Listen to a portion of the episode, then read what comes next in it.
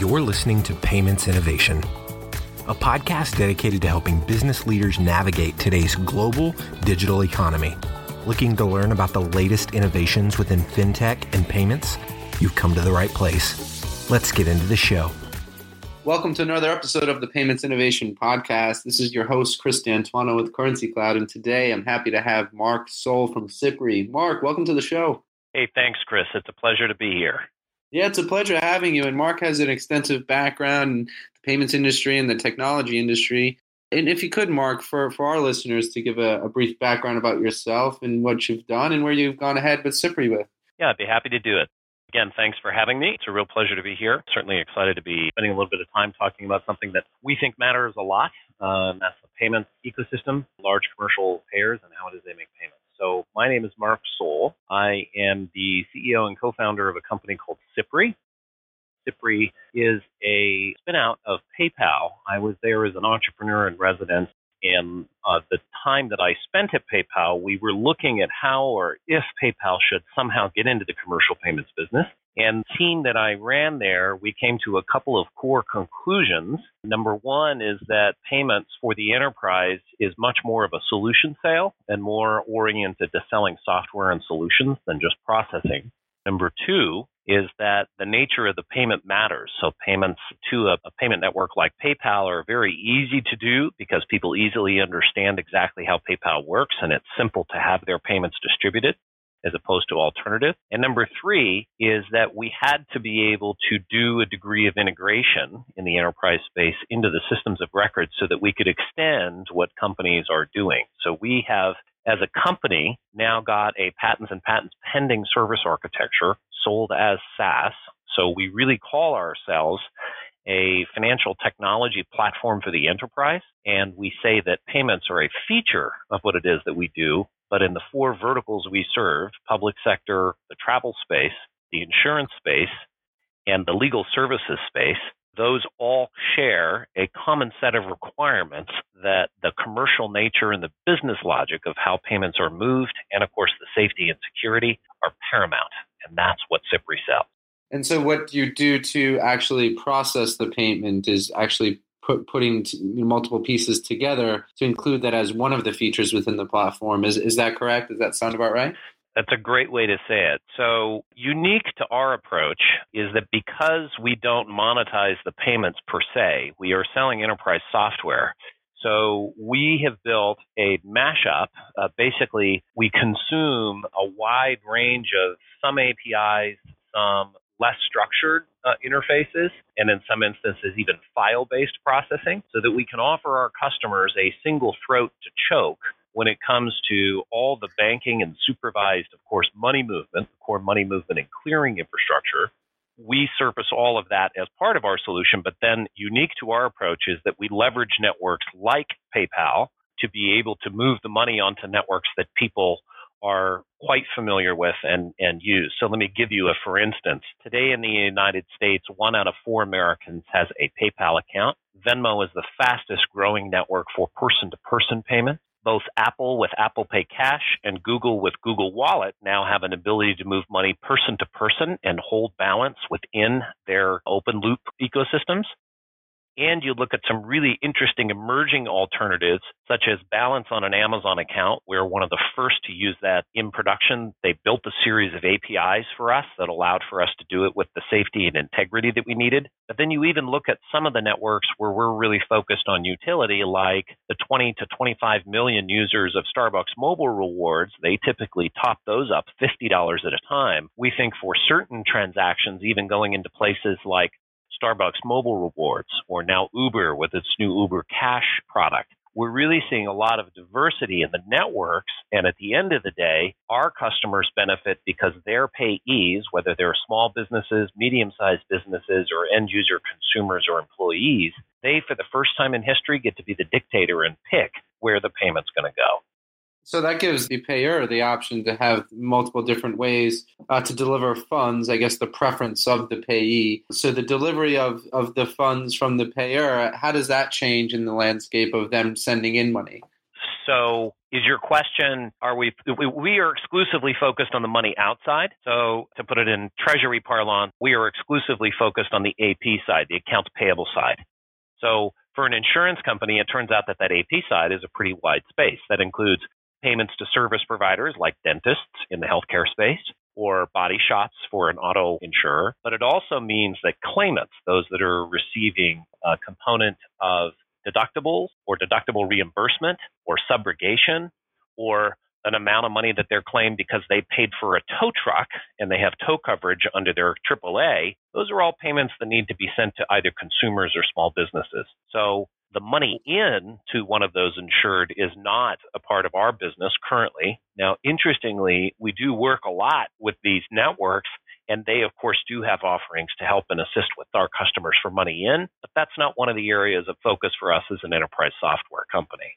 Yeah, and well, it's actually changing the landscape, right? So it's always determined that the, the payer determines how the payee is going to be receiving the money, and you're flipping that on its head, saying, you know, this exactly. is the preference of the payee, and bringing right. that uh, all automated software without having to have that communication done directly with the, the, two counterparts. Yeah, and that is a great point. You've actually hit on two really central outcomes of using our service architecture. Number one is most enterprise customers, and this because I, I know because of my 30 plus year career in enterprise software, most enterprise customers actually at this stage in time, especially with continuously diminishing IT budgets and with complexity on these businesses, you look at how competitive the airline space is, how competitive for market share that an insurance company is, they really are not subject matter experts in doing any one of these networks, much less 10 of these under one single service architecture and all the banking infrastructure. And as you know, of course, some of our customers even have to consider doing international payments. Well, those are very, very complex things, just one at a time, much less 10 of them simultaneously. So, number one, you hit the nail on the head is that this uniform service architecture that allows for them to have configurable business logic, have a uniform service platform that gives them just the choice is a very powerful feature for that. And number three is that they have it in a service architecture that is amenable to the extension of their systems of record. So they can maintain their ERP, they can maintain their CRM, they can maintain their claims processing systems or their GDS if you're a large airline Yet we can extend those and give them this new utility of the second point you made, which is that the dictator is now no longer the payer. For the first time ever, the payee is the one who says, I want it in my PayPal account. I want it in my Venmo account. I want it as balance on Amazon. I want it in Uber credit. Uh, those are all things that can be done. And that's a very powerful thing for our customers where they're competing for the will and the wallet of consumer customers, this is a great addition to how they're perceived by their customers. They're net forward. They tend to be processing these payments increasingly on mobile devices. And we think that that's something that really scales across the world. It definitely, you know, definitely does. Especially the demand, as you mentioned, is to get for the corporates is obviously to get as many consumers as they can and keep that relationship uh, positive. And now, how was it being done prior? You know, obviously the, the, payer had the control of how they're making payments. Where did you see the majority of the payments were being done? Was it a bank to bank transfer, or how, how was that processes being done prior to what you've created? Yeah, great question. So, of course, the reality is that any great payments business really is just coming behind and trying to do innovation at some level. Currency Cloud, you know, is doing very much the same thing. The truth is, you can move money on an international basis, but as it is today, doing SWIFT payments or trying to do international ACHs is a laborious process. The SWIFT network is known for losing transactions. So what you've done is very much the way we are, where you bring modern distributed architecture and you bring a lot of modern computing environments to be able to move payments directly to consumers with digital presentment and you manage settlement in the background. So in some ways, we were really inspired, again, going back to the origins of the company. When we were at PayPal, it is still incredible to me that if you look at PayPal and Visa logically, what they really have done amazingly is they've built instant presentment networks. They are networks that because they control the ledger and they net settle the transactions or they're simply doing approval for a transaction, Visa has been in a world of instant presentment really for 15 or 20 years. The same is true of PayPal if I have the money in my PayPal account and I move the money to you, regardless of where you are in the world, it is instant from a presentment perspective. So the alternative that we bring to our customers, generally speaking, most of them are still doing paper check, EFT ACH, traditional ACH. At some level, they're doing some wires. And we see the fastest growing area for commercial customers is uh, the use of V cards or P cards. And we think that's largely because some companies have really innovated and done a lot of things with the software and presentment side of the solution. So they've made those platforms really, really amenable to feature function and business logic. That we believe in, but we also believe they can all go the next step, which is use networks where people already transact money today and they're really, really used to using those networks. So the alternatives we typically sell against and that we are positioning against are first of all that you're doing nothing, and believe it or not, I think uh, north of 15 billion transactions of the 22 billion transactions in the United States are still being done by paper check and in cash.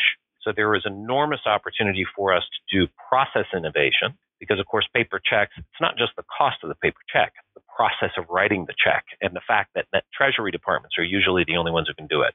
So I would say that we are competing really with against the status quo, number one. Number two, we are competing against emerging alternatives like V cards. And number three, we really are sort of competing with ourselves. And I, I don't mean that to be glib, but our goal as a company right now is just to get out and tell people that now all of this choice does exist with one single purchase order. Quite honestly, our greatest challenge now is just getting out and telling people how the world has changed. Yeah, and I think you you touched on it a couple of times, but the you know as the traditional facilitation of payments is always you know particularly done through transaction level pricing or or, or markups on specific areas. Whereas you kind of flip that as well, um, you know, showing that the value within is is the SaaS based type of model where you're adding specific features that involve payments or transactions, but the real value that you're providing to the end corporate is the software itself and the infrastructure that place. And that's how's the feedback that you're getting on that side, as that's obviously very unique and comparable to the market, at least from what I've seen. Yes. Well, so here's the reality ACH payments can be purchased depending on who your bank is. Many banks, for a lot of our corporate customers, will even throw in ACH payments. So there really, not only is there no money in those, but the market perceives payments like ACHs as being free or should be free. Uh, and we sort of agree it turns out that the cost of using Federal Reserve's infrastructure to move payments actually for banks is, I, I believe, the price on it. Well, I can't say so publicly, but I know that the price is well below a penny. I agree so with that. for most banks, even if you were to take it to its obscene conclusion, being able to process an ACH transaction really should be free. It's a part of the utility of a modern economy. So the hard part for our customers, you know, major airline customers or uh, major insurance customers, is that they are looking for a lot of accessorization. And the accessorization that we're focused on and really plowing into to innovation, we are focused on doing fraud mitigation of every single transaction. Now, that is not a big deal over on the credit card processing side, but even companies as legend as SAP or companies that have been in the commercial payments business for some time really are not doing a very healthy job because they're using ACH of doing fraud mitigation, in, intended beneficiary, and proper routing. Those are all things that we do at the very beginning of initiation of a payment all the way through the completion of a payment by using the networks that we use. So, number one is we believe that accessorization is vital and that there's value in that and that our customers will pay for it and they agree with us. Number two is that there are a set of features that are idiosyncratic to their business. So one of the technologies that we're at work on right now and getting a lot of excitement about and a lot of customer pull through is use of artificial intelligence computer vision for us being able to do artifact collection technology stack that we call quick claims that allow for us to be able to requisition details that go to this point of fortification of who's the payee so identity validation, electronic identity validation, mostly leveraging the smartphone, those are accessories that our customers really didn't have access to and certainly don't with a traditional banking infrastructure.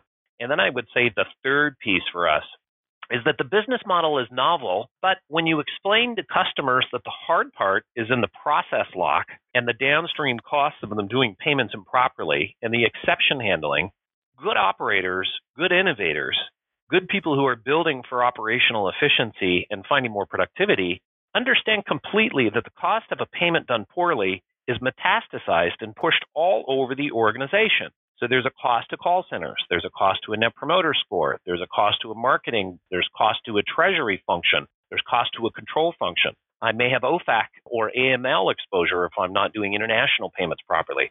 We think that is the province of putting it into an engineered service architecture. So we have customers step through and we can see them go through this process where we explain that the predictable cost of using enterprise service architecture to do this is worth every single penny.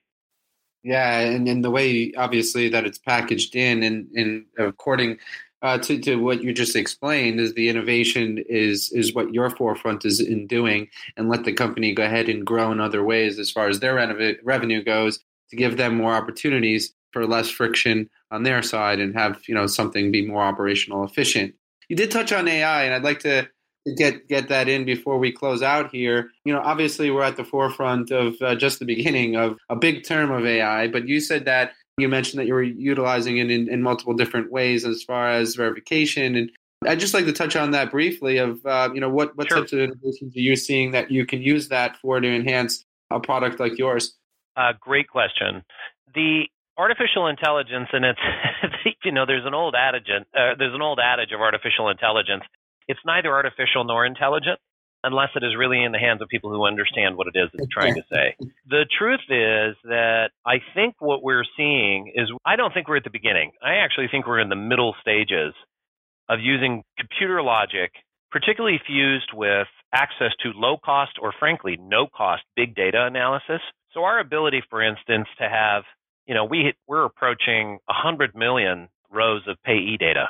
And in the past, the tools that it would take to load those into a traditional RDBMS uh, data management infrastructure was quite expensive.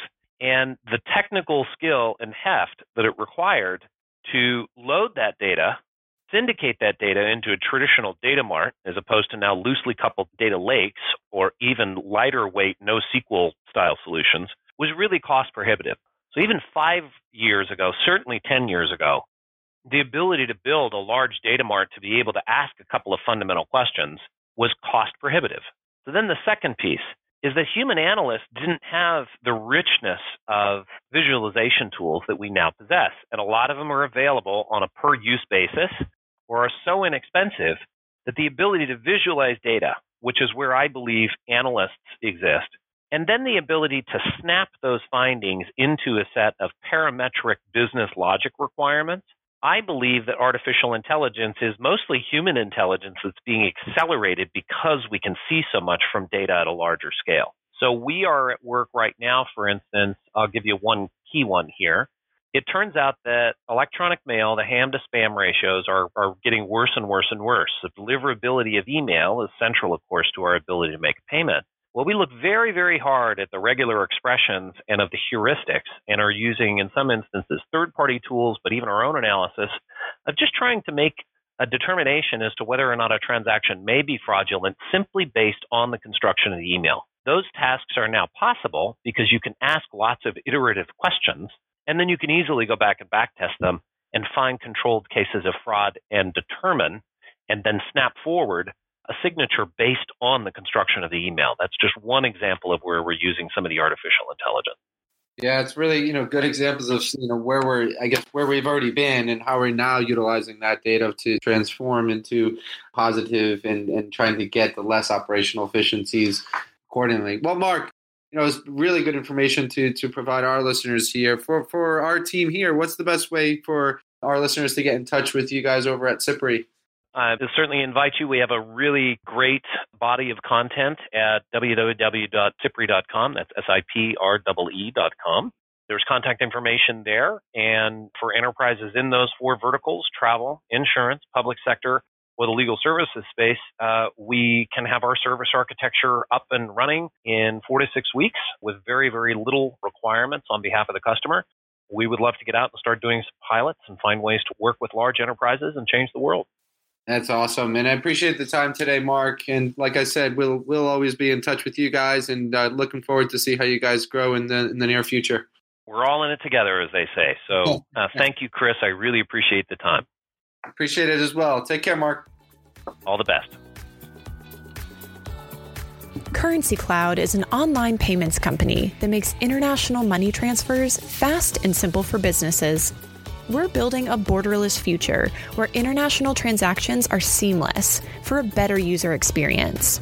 Discover the world's most trusted payment platform and our toolkit of developer friendly APIs at currencycloud.com.